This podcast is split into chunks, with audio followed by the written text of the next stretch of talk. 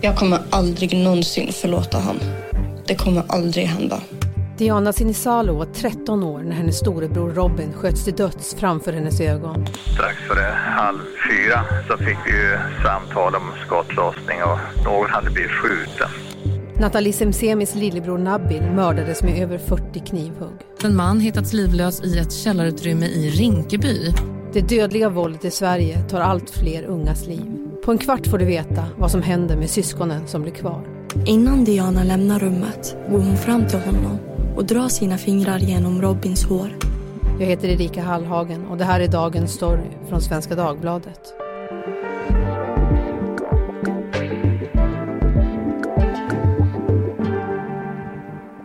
Narita Alkamaisi, du är reporter på Svenska Dagbladet och aktuell med nya dokumentären Systrarna som blev kvar som är en del av SVDs dokumentära poddsatsning Blända.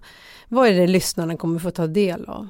Det handlar om två systrar som berättar om sin sorg och saknad efter deras bröder. Deras bröder Nabil och Robin har fallit offer för det dödliga våldet i Stockholm de senaste åren. Mm. Och varför tycker du att det känns viktigt att göra den här dokumentären?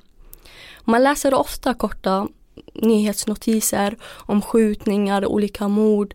Men man, man ser aldrig liksom det andra perspektivet, familjens perspektiv, systrarnas perspektiv.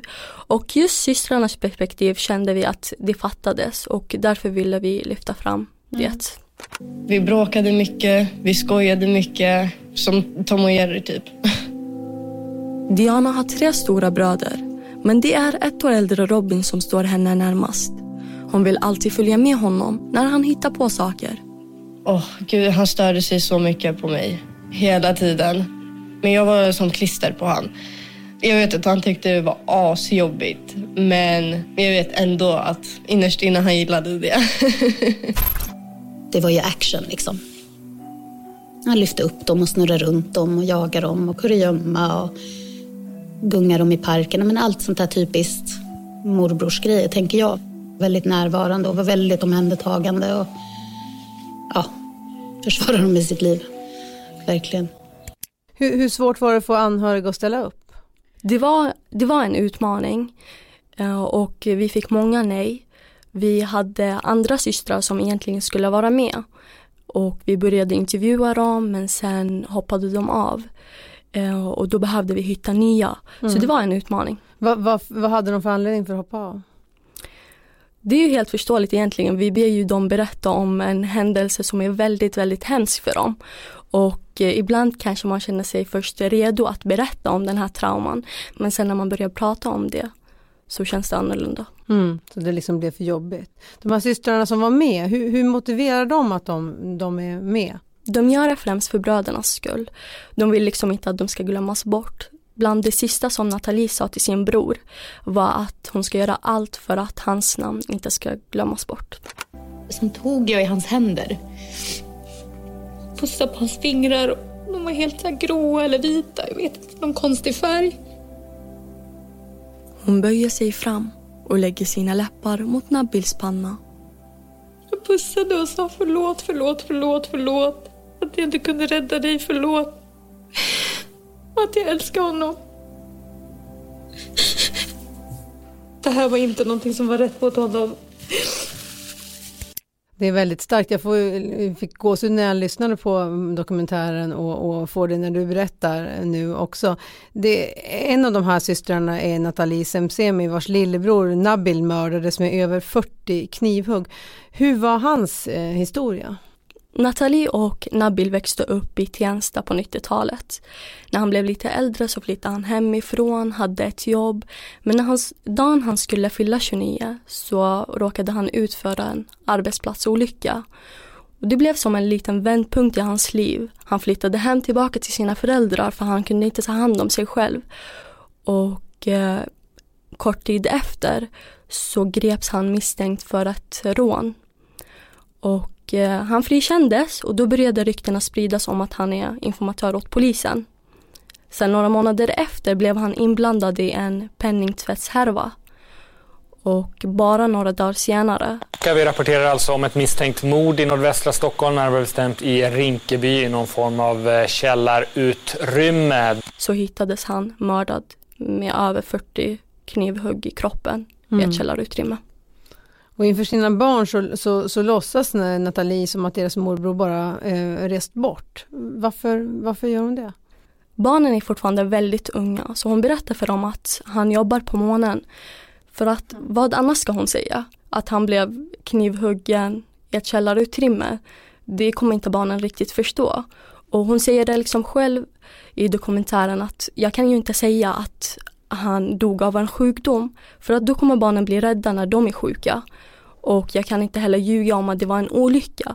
Så för dags, i dagsläget så känner hon sig inte redo att berätta sanningen än. Ryan Reynolds här från Mint Mobile. With the price of just about upp under inflationen, trodde vi att vi skulle bring våra priser. down. So att hjälpa oss we brought in a reverse auctioneer, which is apparently a thing. Mint Mobile unlimited premium wireless. Ready to get 30, 30, bit to get 30, bit to get 20, 20, 20, bit to get 20, 20, bit to get 15, 15, 15, 15 just 15 bucks a month. So, Give it a try at mintmobile.com slash switch.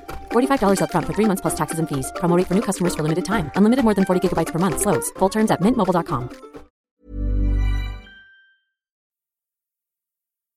Och så har du träffat Diana Sinisalo som bara var 13 år när hon såg sin, eh, sin storebror bli skjuten till döds.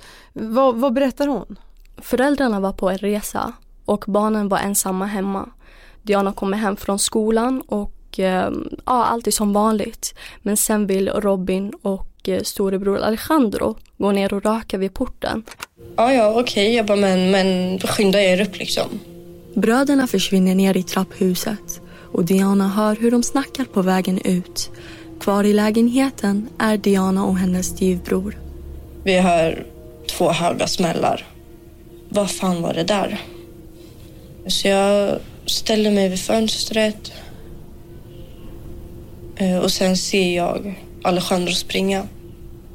Ja, ja, men okej, de, de leker bara lite. Typ de jagar varandra, han och Robin då.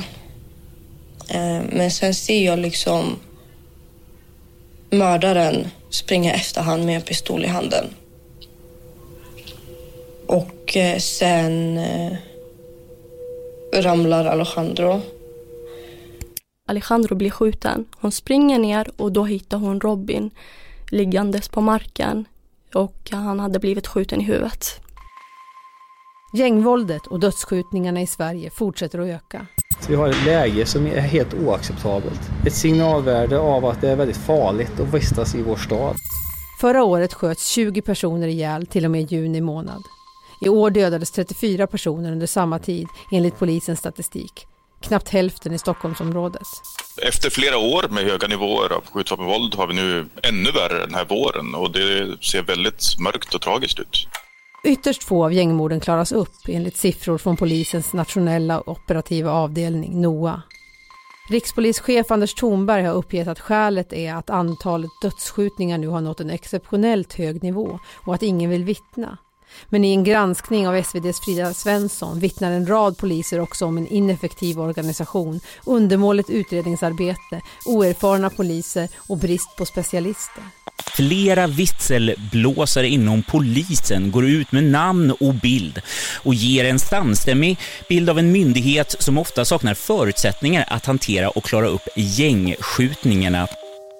Av det polisen kallar dödligt våld med skjutvapen i kriminella miljöer har runt 25 procent klarats upp fram till år 2020 enligt polisens sammanställning från i våras.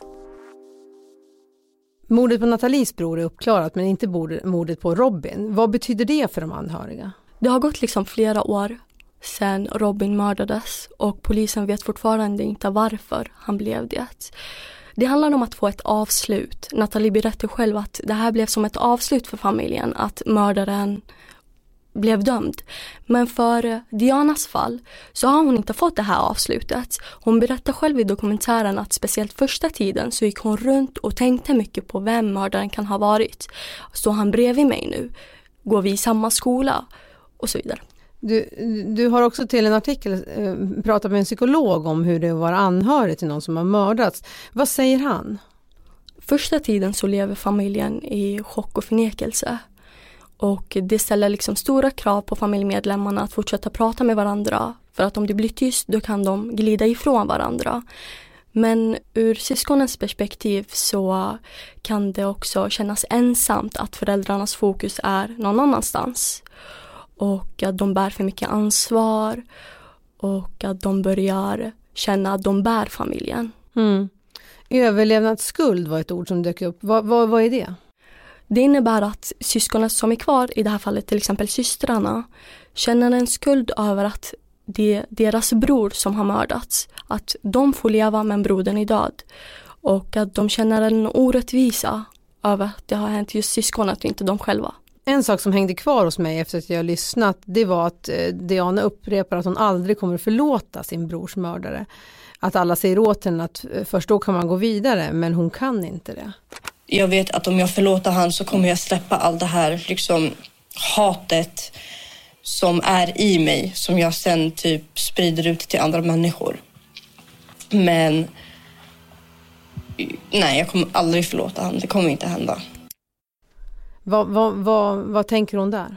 Hon känner att den här personen, alltså mördaren, har tagit hennes bästa vän, hennes storebror och eh, hon är inte redo att förlåta honom och det är helt förståeligt. Det ska alltid pratas om att ja, men man måste förlåta för att kunna gå vidare men hur ska man egentligen kunna förlåta någon som har mördat ens bror? Mm. Det är svårare än bara att förlåta. Mm. Och Nabels föräldrar har skilt sig efter ett långt äktenskap och mellan raderna så antyder Nathalie att mordet på Nabil är en utlösande faktor. Vad säger psykologen om sådana saker? En sån förlust kräver att man pratar och fortsätter att kommunicera med varandra på ett bra sätt. Och eh, gör man inte det så kan man börja glida ifrån varandra och man vill inte trigga igång sorgen hos varandra. Men just i deras fall, i Nathalies fall, så känner föräldrarna också att pappan träffade mördaren innan mordet och känner liksom att själv ha skickat mördaren till Nabil eftersom han ringde honom och sa vart han var. Och eh, det har också skapat en konflikt. Mm. Vad bär du med dig efter dokumentären? Jag har fått en större bild av eh, hur det kan vara. Man läser ofta korta texter, ja den här personen har blivit skjuten i Stockholm och den här personen har blivit skjuten i Stockholm. Men ett mord påverkar inte bara offret eller förövaren. Utan det, det påverkar många, många fler runt omkring också. Och deras perspektiv har skapat större förståelse för mig. Mm. För mig med. Eh, det var väldigt spännande att lyssna. Tack Narita för att du var med i Dagens Story. Tack själv. Ryan Reynolds here from Mint Mobile. With the price of just about everything going up during inflation, we thought we'd bring our prices down. So to help us, we brought in a reverse auctioneer, which is apparently a thing. Mint Mobile unlimited premium wireless. Ready to get 30, 30, bit to get 30, bit to get 20, 20, 20, bit to get 20, 20, bit to get 15, 15, 15, 15 just 15 bucks a month. So, Give it a try at mintmobile.com/switch. slash $45 up front for 3 months plus taxes and fees. Promo rate for new customers for limited time. Unlimited more than 40 gigabytes per month slows. Full terms at mintmobile.com.